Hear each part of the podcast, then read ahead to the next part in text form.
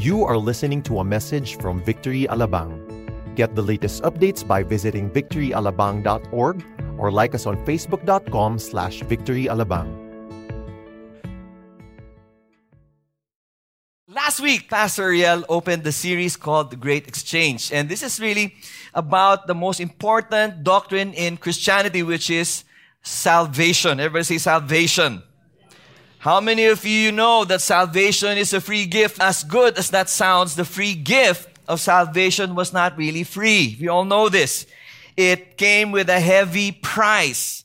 The ultimate sacrifice was made to purchase everything. You all know this. That's why there was such a great exchange. Can you imagine? What did we give to God? Our sin. What's, you know, God, our sin. Think about that. It's like dirt. And then God, holy. That's what we gave Him. And that's a great exchange that we have. Holy Week is coming at the end of this month, right?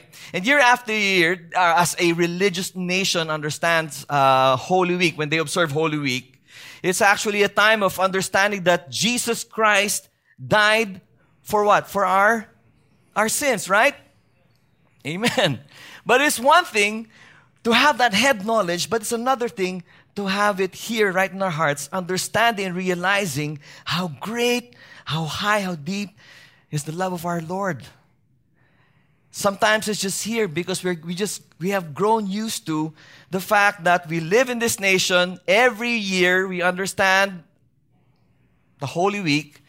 We know about the death of Jesus Christ. In fact, they show the Passion on TV, right?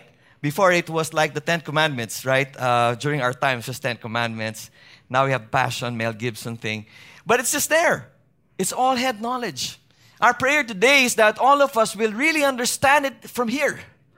Uh, we really understand how great, how heavy, how weighty this salvation that we have. Amen. But last week, Pastor Ariel opened the series with a topic called the salvation plan. Okay, um, it's it's quite interesting. Like if you if you have ever planned ever in your life, right?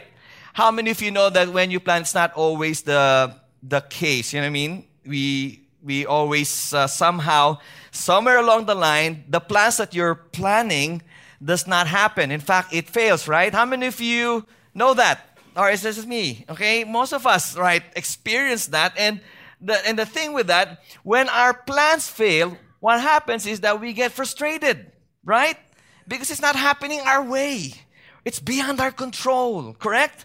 And the thing is, when we get frustrated, we react to it, right? But not for God. Not for God. Having Jesus, our Savior, was not a mere reaction to our sin. Because God already foreknew everything, even before the world was created. That's what the Bible says. In other words, salvation is God's plan even before the foundations of the earth. In Ephesians, actually, Pastor Ariel last week preaching this in verse 3. He said, Blessed be the God and Father of our Lord Jesus Christ, who has blessed us in Christ with every spiritual blessing in the heavenly places. And verse 4 says, Even as He chose us in Him before the foundation of the world, that we should be holy and blameless before Him. So even before creation came to be, God already knew what was about to happen. He knew exactly what's going to happen. But let us not forget, in this verse, is this two words, and it says, in love. Everybody say, in love. Have you ever been in love? Right? Yes, okay. But in love, He which is, you know, the center of everything, in love, he predestined us for adoption to himself as sons through Jesus Christ according to the purpose of his will, to the praise of his glorious grace with which he has blessed us in the beloved. Now, God planned out his salvation even before he created everything. And his reason is out of his great love. Isn't that amazing? Can you give praise to God? Come on. Today we're going to talk about guilty to forgiven. All right, if you're ready, I want you to stand on your feet and open your Bibles to Ephesians chapter 1, verses 7 to 10. 1, 2, 3. In him we have redemption through his blood, the forgiveness of our trespasses, according to the riches of his grace, which he lavished upon us in all wisdom and insight, making known to us the mystery of his will, according to his purpose, which he set forth in Christ, as a plan for the fullness of time to unite all things in him, things in heaven and things on earth. Let's just pray. Lord, we are grateful that we are a community of believers hearing your word. It is our desire today, Lord God, that you will open our spiritual eyes and open our spiritual heart. That we may receive, Lord God, a full revelation of salvation. Lord, I pray that you will speak to your people and let every word that will come out from this mouth be your word. In Jesus' name, amen. Amen. God's salvation or His plan for salvation really begins when we understand this particular word that Paul said in our scripture. It's the word called redemption. Everybody say redemption. All right. Um, I don't know. I don't know uh, what idea comes to mind, but when I was young, okay, not many years back, okay, when I was young, no, I have to admit, I'm old already. I mean, if you know a lot of things already back in history, that means you're old already. But it's okay. But when I was young, the only concept or understanding of redemption for me, okay, was actually getting all these um, empty bottles of soda. Okay? I don't know if you do this, but I do this. I get these empty bottles of soda and I go run immediately to the sari sari store. Now, if you're not Filipino, sari sari store is a small grocery or supermarket. No, it's not a supermarket. It's just a store, small one. But you go there and then you get all these bottles and then you bring it there and the owner of that sari sari store will redeem the bottle for a price of 25 centavos. I don't know if you've, yeah. Believe it or not, 25 centavos. I think it started out in 5 centavos or 10 centavos. But that's what we do. In fact, every summer like this, when it gets so hot in the house and you want to get that, you know, that ice cold Coca Cola, okay? And if you don't have money because, you know, during summer you're not given allowance, right? Amen, right? They all know what I'm saying. So when we didn't have allowance, we actually we actually went to the store or actually went around the neighborhood and asked for bottles of empty soda. That's what we do. And if we've collected a lot, we'd go, we'd bring it there, and then we'll make, you know, we'll get change. So if you have 10 bottles, you have 2 pesos and 50 centavos, and I can actually buy a bottle of Coke, and I get to have um, chewing gum, and get to have Choc Nut, and Tarzan bubble gum, and Cropek, you know, for 2 pesos. Believe it or not during our time. So you know exactly how old I am, right? Or or the concept of redemption is this actually. You can redeem your bottle caps, okay? How many of you how many of you did that? You you got, you went to the store, you actually have the bottle uh, it's just me. All right, but you did, right? We did. We did.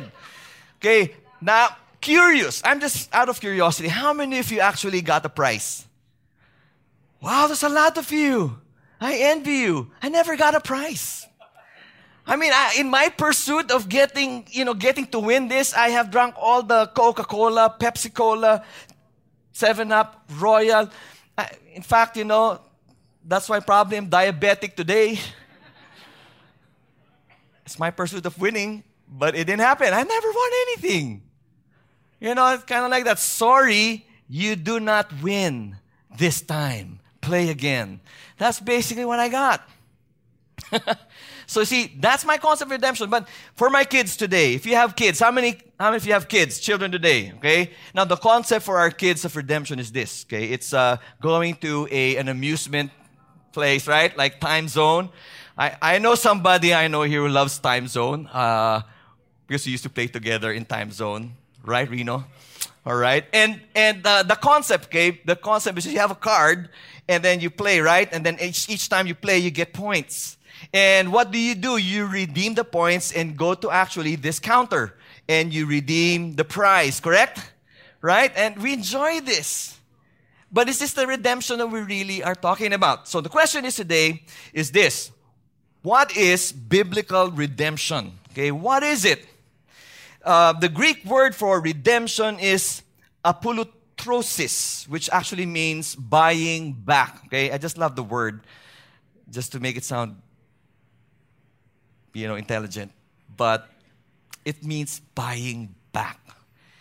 Now, to best illustrate this is this. Um, in fact, uh, I think all of you know, know the story, but the story comes from a, well, this boy, this little boy who had built a wooden boat. Okay, he, he crafted the boat, he created it by himself, and he tried playing with it in the lake. Now, one day when he was playing, the, the wind blew the sail, and then the, the boat somehow, somehow left his sight and it vanished somewhere. So, in other words, he lost his wonderful boat. And so he went home so, so discouraged. In fact, nobody can console him. The mom and dad was there. We'll make again a new one. No, no, no, I like this boat. So he was crying. He was so devastated. But the following day, while he was walking to town with the parents, he, he sees his boat. You know, you know the story, right? Okay? So if you know the story, just pretend you don't know the story. Okay? But if you don't know the story, this is the story. So he, he sees his boat, this wonderful toy, in his store by the display. And he was so happy to see it. He was shocked to find it there. He, he, he rushes down the, the, the lane and went inside the store. And he said to the owner, Hey, that's my boat. That's my boat that I lost. Can I have it? Of course, the, the, store owner said, No, you can't have it. I bought this from a fisherman. No way. He says, But that's mine. I know, but if you want it, you have to buy it back.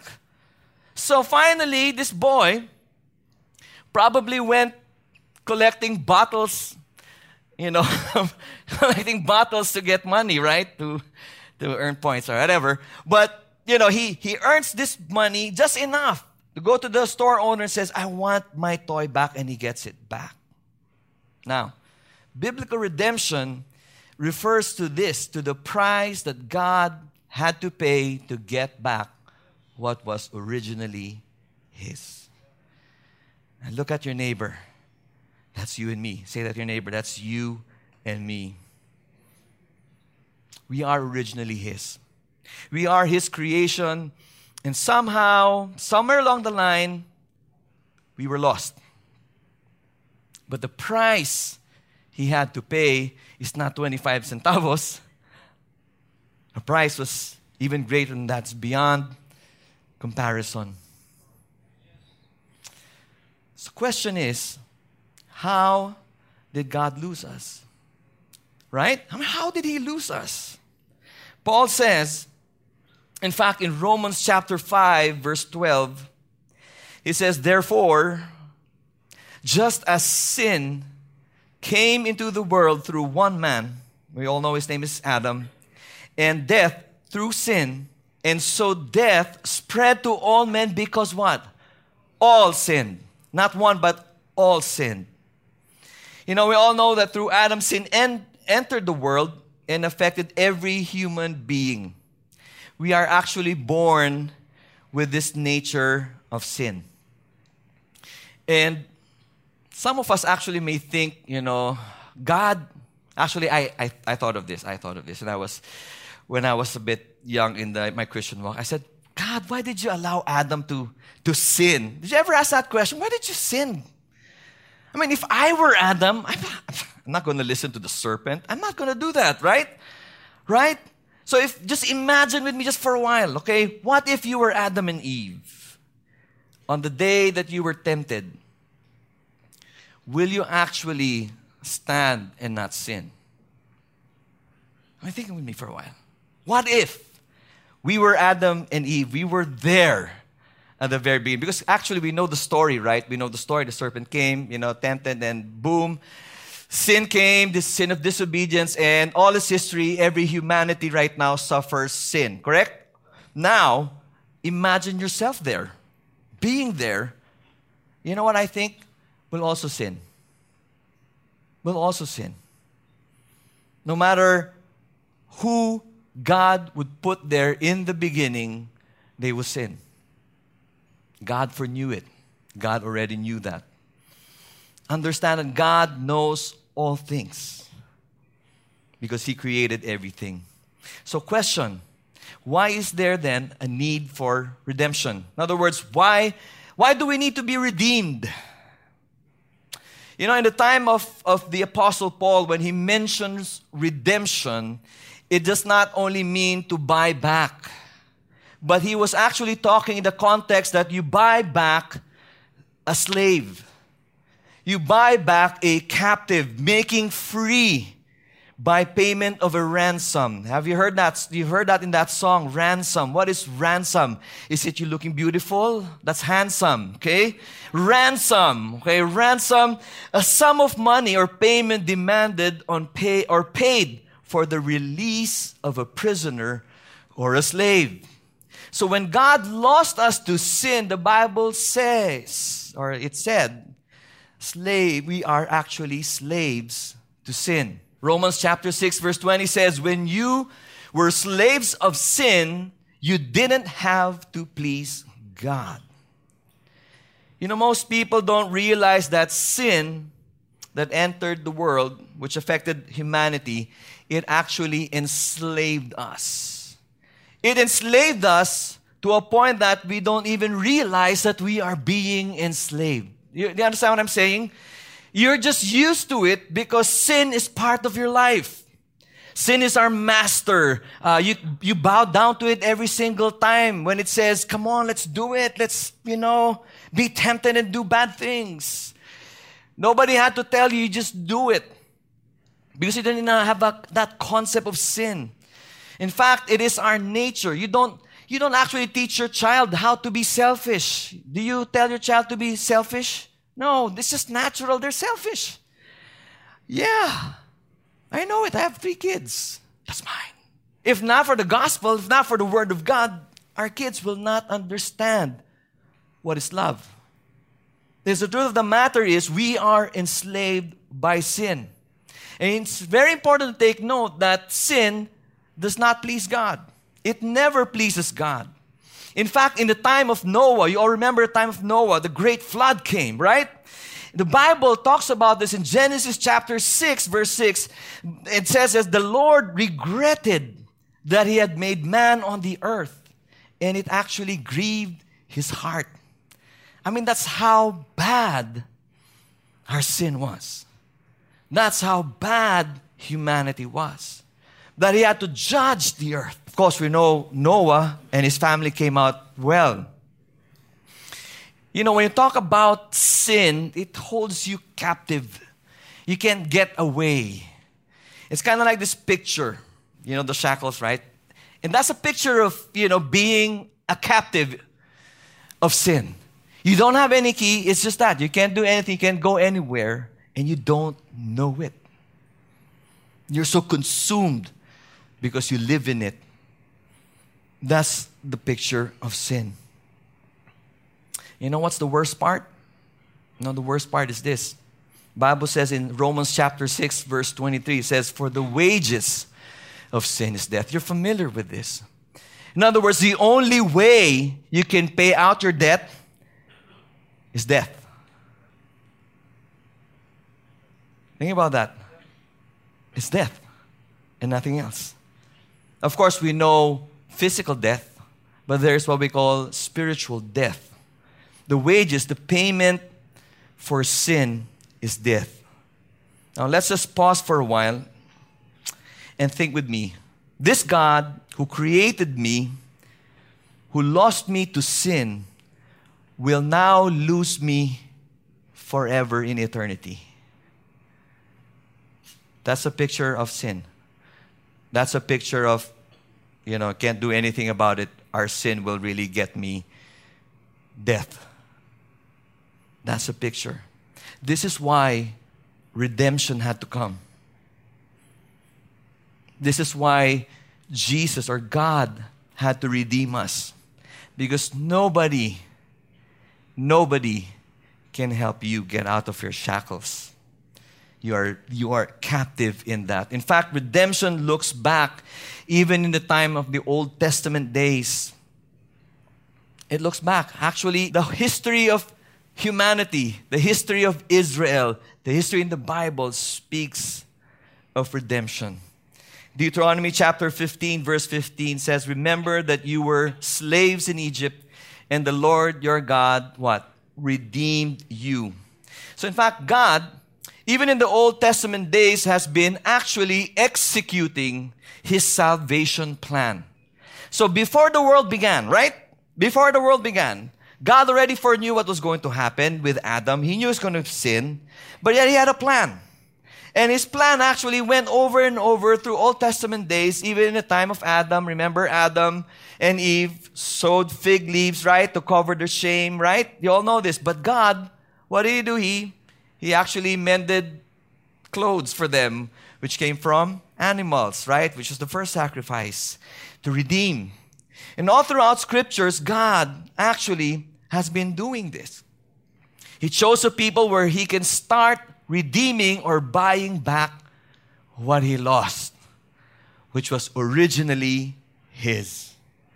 See, God has and still is in the business of redemption even today. Even today, as we speak, it is still his business. If you look back really to the history of Israel, from Abraham to Isaac to Jacob, then to Moses, then King David, then King Solomon, then to Joseph and Mary, then we have Jesus. The whole history, from Old Testament to the New Testament, God has been in the business of redeeming. Can you give God praise for that? Hallelujah. So, my question again is this Who can actually redeem us? Who has the authority, who has the power to redeem us. Now, if the Bible says in Romans chapter 3, verse 23, if it says that all have sinned and fall short of the glory of God, then who can actually save us, right? There is nobody in this world who's existing in this world who can actually measure up to the standards of God. Nobody. No matter how good you are, no, ma- no matter how powerful or rich you are in this world, you cannot redeem humanity. In fact, all our lives, that's what we have been doing. We're trying to redeem ourselves, which we cannot.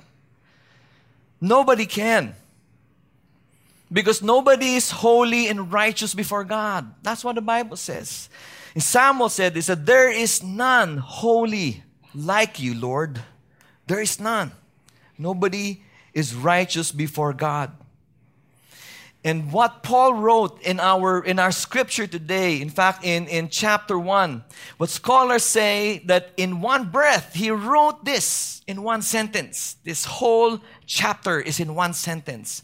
He wrote it, packed it with all the doctrine about salvation. This is what he says in our scripture.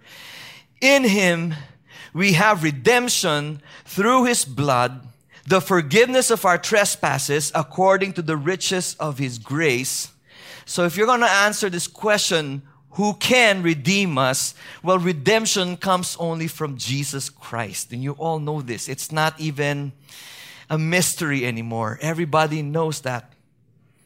In other words, Jesus met the standards of God. What all of us cannot meet so that we can be redeemed, Jesus actually met that standard. Because there is no, again, there is no human who's holy and righteous. But what if this human would be born sinless? Right? Like, what if this human also would live a sinless life? What if this human is actually Emmanuel, the God who is with us? Then he can redeem us. Our Lord Jesus Christ came so that he could redeem us. That's why Paul says, in him. Everybody say, in him. It's in Christ. David Guzik says that in him we have redemption and nowhere else. There is no possible redemption outside of Jesus and his redeeming blood. Now, I want you to pause again, okay? Bear with me. Now, pause again. Imagine if Jesus were never born. Imagine. Then who will redeem us? After we are born here on earth, live here on earth, and we die, and then no one to redeem us, no more hope for the future. That's the worst thing that could happen in a human life. To be born in this world and have no purpose whatsoever, just to die. But praise be to our Lord. Amen. Praise be to God because He came and redeemed us.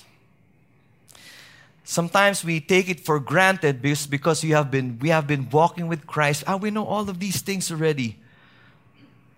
But we need to put it here and understand the weight of, of what He has done for us to redeem us. Because God could have chosen, God could have chosen not to redeem us. God could have just said, you know, I'm going to recreate or do, do a new, new set of human beings. I don't know. But yet, He stuck it out with us. And yet, despite our sin, He stuck it out with us. He still redeems us. And how He redeems us, He says in verse 7 Him we have redemption through His blood. The price of redemption is His blood. In fact, it is mentioned many times over and over again in all our services through His blood. When we actually take communion, we say, through His blood. It became so normal for us to hear through His blood, but do you really understand the magnitude of that blood that was shed on the cross? Do we actually understand it? I may not be able to understand it. But what I know is that the blood that was shed on the cross was a heavy price to pay. You see, Jesus did not redeem us by his sinless life. Although we know he's sinless, right? We, we also know that, that Jesus did not redeem us because he actually was morally correct. But he redeemed us by death on the cross in our place. That's what happened. By his blood. Charles Spurgeon says, Observe, it is not redemption through his power, it is through his blood. It is not redemption through his love, it is through his blood. How we wish, Lord, you didn't have to die. You know, my daughter, Colleen, will always tell me, Dad, why did Jesus have to die? Is it not enough that He loves us? How many of you want the love of God? That's all of us, right? Yes. How we wish is that love is enough. But you see, there's no other way. But he had to die on that cross. He had to shed his blood on the cross. Hebrews chapter 9 verse 22 says, Indeed, under the law, almost everything is purified with blood. And without the shedding of blood, there is no forgiveness of sins. There's no forgiveness. Can you imagine? If there is no forgiveness of our sins, we actually live in a place called guilt. Nobody to tell you that you are forgiven. That's the impact if you do not understand what this blood is that was shed on the cross. Paul says, In him we have redemption through his blood, the forgiveness of our trespasses. Redemption means forgiveness. That's what it means. Someone once said that our sinfulness and our need for forgiveness are two of the most obvious facts of our existence. Our sinfulness and our need for forgiveness are two of the most obvious facts of our existence. We long for that. We long to be forgiven because we know we have messed up in our lives. I have messed up in my life big time. Before I came to know Christ, I messed up a whole lot hurt a lot of people. That's why I needed to be forgiven. And if you are not being forgiven, you, you actually walk aimlessly in life trying to find that forgiveness. You know, an advisor of Emperor Nero, his name is Seneca, he called himself the Homo non tolerabilis, okay, a man not to be tolerated. He said, What humankind needs in despair is a hand to lift them up. You know, many times there are, there are actually many people out there who needs this. A hand to lift them up from the pit, that dark pit called sin. Albert Speer, Hitler's confidant, he was the Third Reich's uh, minister of uh, armament. He was one of the 24 Nazis who was actually sentenced to death. Now, before he died, he was interviewed, and this is what he said. He said, I cannot get rid of it. I don't think it is possible to clear away guilt. Now, the tragedy of both these people, Seneca and, and Speer, is that they never knew that it is possible. It is possible to be forgiven. It is possible for that guilt to be taken away. And that's what we have in Christ. There is a way to remove that sin. In fact, John the Baptist said this when he saw Jesus. Remember this when he was baptizing, John the Baptist. When he was baptizing, he said, he looked to Jesus and he said, Behold, the Lamb of God who takes away the sin of the world. Wow. See, Jesus did not come just to cover sin. And each time you'd sin, hey, guess what? Look, I'm uncovering your sin again. That's not, that's not what Jesus did. The Bible says the Lamb of God, referring to Jesus Christ, came. He took away our sin, the sin of the world. Didn't cover it, but He took it away. What that means is that He took your past, your present, and your future, and say, "Hey, look, you're forgiven." John Calvin says, God put our sins out of his remembrance and drowns them in the depths of the sea. Our forgiveness. It's amazing. You gotta, you gotta, you gotta understand this. Our forgiveness that we have received. What Jesus did on the cross, when he actually bought you back with his life, his the price, guess what? Forgiveness flowed out from that and it erased our past, our present, and our future sins. Of course, some of you might say, Wow, then I can sin again tomorrow. That does not give you any license to sin. What God understands, he, because He foreknew everything, He knows exactly that while you and I are living here on earth, you and I will battle with sin. It does not give us the license to sin. But, but, He can forgive us. You know, when I when I got saved, okay, in fact, the, the one who discipled me is here and um, shared the, the one-to-one with me, sat down with me. Both of them are here, actually. I got baptized in their swimming pool. you know who you are. But that day was a mirac- miraculous day, right? Know, you remember the water became murky and dirty after my baptism. You had to change and clean it, right? I'm sorry. I haven't, yeah, I haven't said sorry. But the day that I got saved, the day that I, I was baptized, guess what? The following day, I sinned again. And that brought me to my knees. And I said, God, I thought I have received you already as my Lord and Savior. And why am I messing up again? I was so I was so down. And guess what? What I did, you know, I tried to work it out again and try to be, you know, in church, try to to read the word, pray. I did all this religious stuff, and you know, I just didn't have an understanding that God has already forgiven me. Period. Are you understanding? I didn't realize that God has already forgiven me all the way. Again, it does not give me license to sin. Isaiah 44, verse 22 says, I have swept away your offenses like a cloud, your sins like the morning mist. Have you ever seen a morning mist? Okay, from where I, I, I grew up with in Baguio City during the morning, it's just like you all see the morning dews, right? But at noontime, it's gone. And what, what Isaiah was saying that our offenses, our sins are like the morning mist. They disappear in the sight of God. That's why he says, return to me. That's very important, right? Yes, we sin, but God says we need to return to him. Right? For I have redeemed you. In Micah chapter 7, verse 19, he said, He will again have compassion on us. He will tread our iniquities underfoot. You will cast all our sins into the depths of the sea.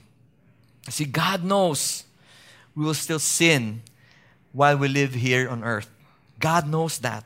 In fact, the apostle Paul himself said this in Romans chapter 7 verse 15.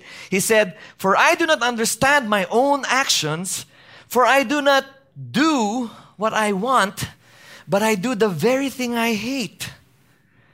He hated sin. I mean, tell me if you guys have not sinned the past week. Anybody? If you've been to EDSA, have you been to EDSA? Did you ever sin in EDSA? While we live in this flesh, we battle with our flesh. That's why God is still sanctifying us to be like Him. Our salvation is not a one time thing, but it's not a one time thing. Our salvation is working, sanctifying, changing this heart of ours to be renewed to the image of our Lord Jesus Christ. That is what's happening. That's why John says, if we sin, he says, if we confess our sins, he is faithful and just to forgive us our sins and to cleanse us from all unrighteousness. You see, if you are a Christian today and if you have sinned against God, the, the operating word is if. Everybody say if.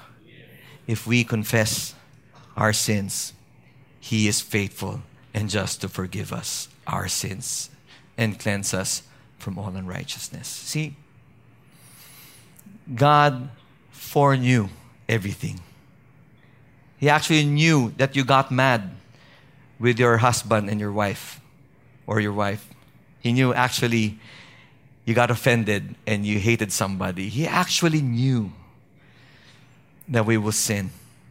But yet, He gives us a way out that if we confess our sins, bring it to light, amen, expose it to the glorious light of our God, then we can receive forgiveness. Amen. Can we give God a big hand for that? Hallelujah.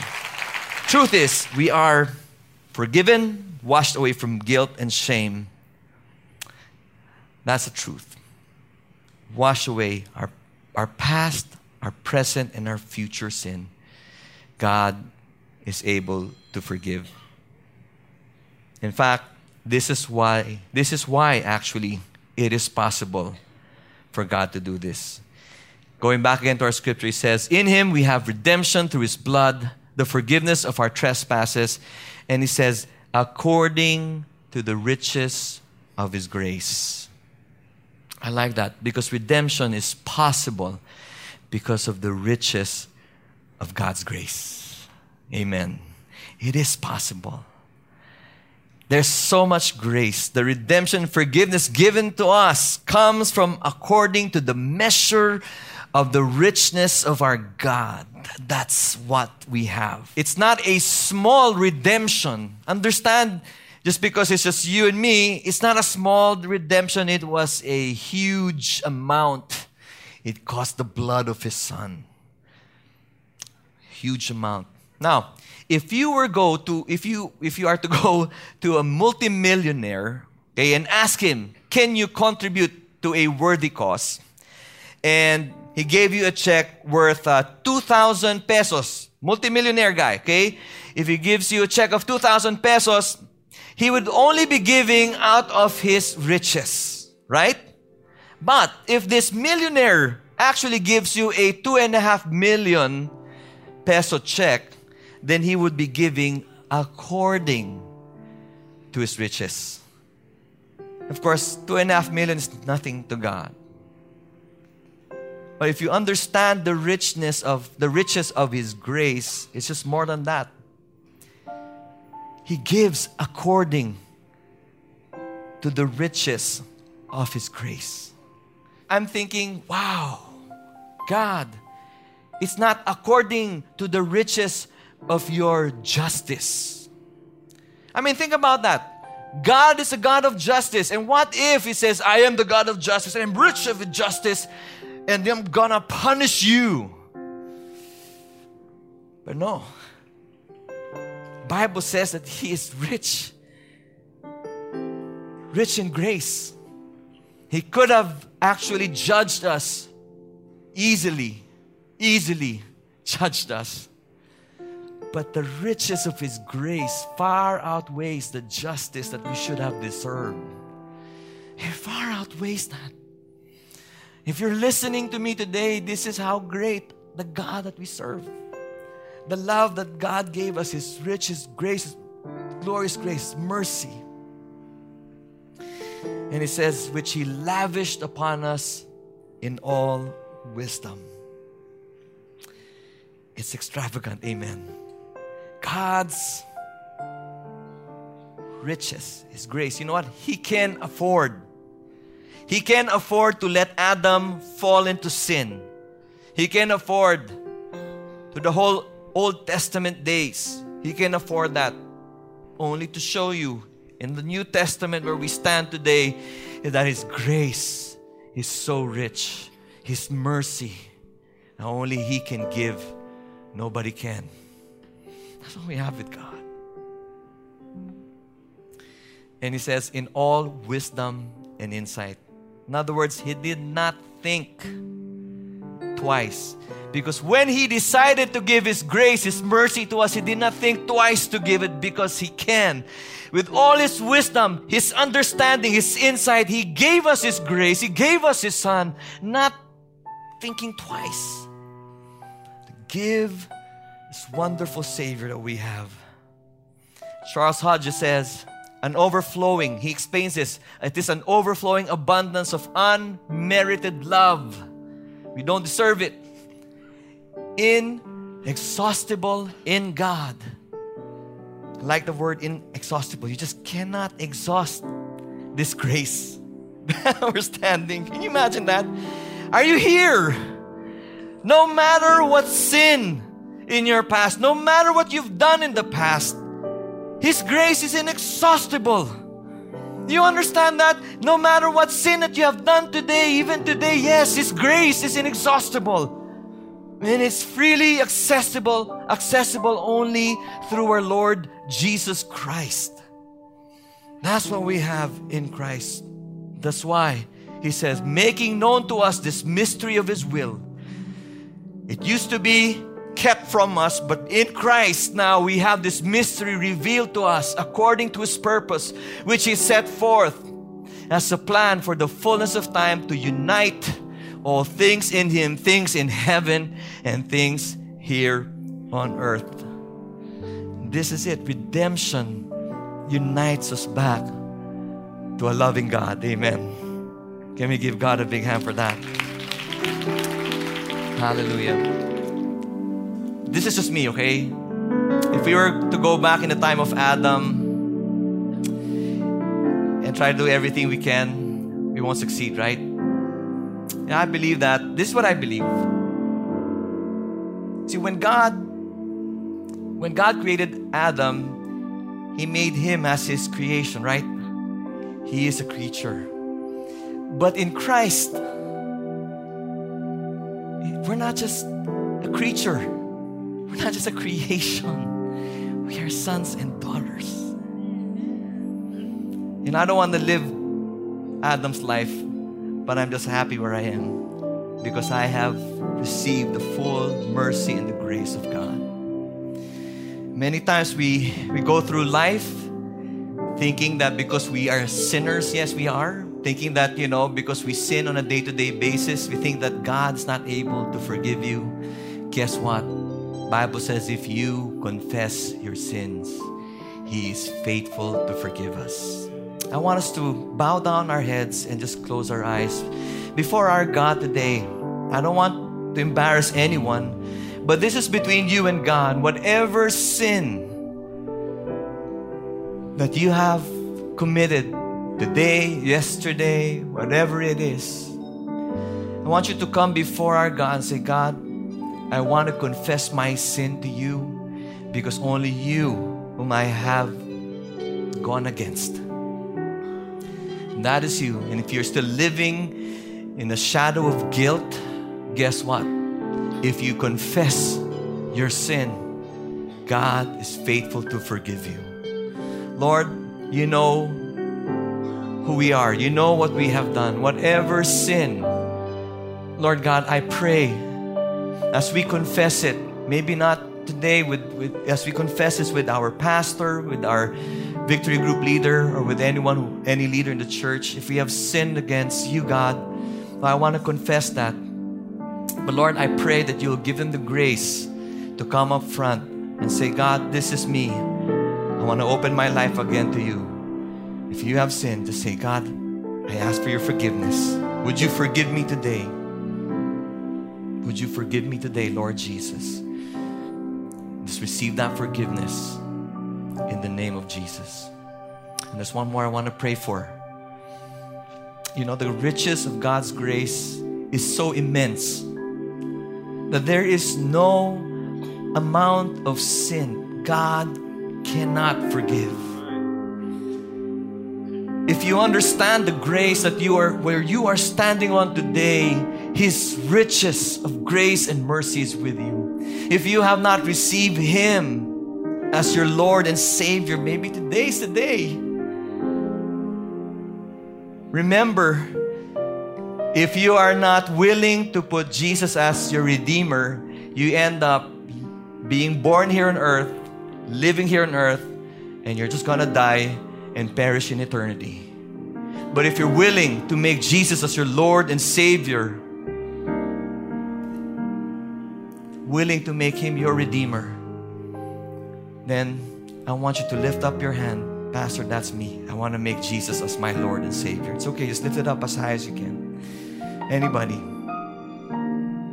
Hallelujah. Hallelujah. Don't miss this chance. Don't miss this chance. God is speaking to you today. Just lift up, Lord. I want to receive you now as my Lord and Savior. I understand now that I can be forgiven. Anyone? Anybody at all? All right, let's just pray. Father, hallelujah. Thank you, Lord God, that as we have embraced you to be Lord and Savior of our lives, Lord, we're just thankful and grateful that we are forgiven. Our guilt, our shame is taken away. Lord, I pray that you will release, Lord God, your blessing upon your people. Lord, thank you, Lord God, that you have made this day, Lord God, a day of revelation for all of us. Lord, as we move out of this place, I pray, Lord God, that every blessing that you have for each and every one of us will come to pass. I pray, Lord God, that you will open the floodgates of heaven, pour so much blessing that we cannot contain, but to bless others. Lord, I pray for the peace, the joy, the love, the divine health, the provision, and everything be upon your people. And everybody lift up your hands. Come on. Say, Lord Jesus, I receive your blessing so I can be a blessing. In Jesus' name.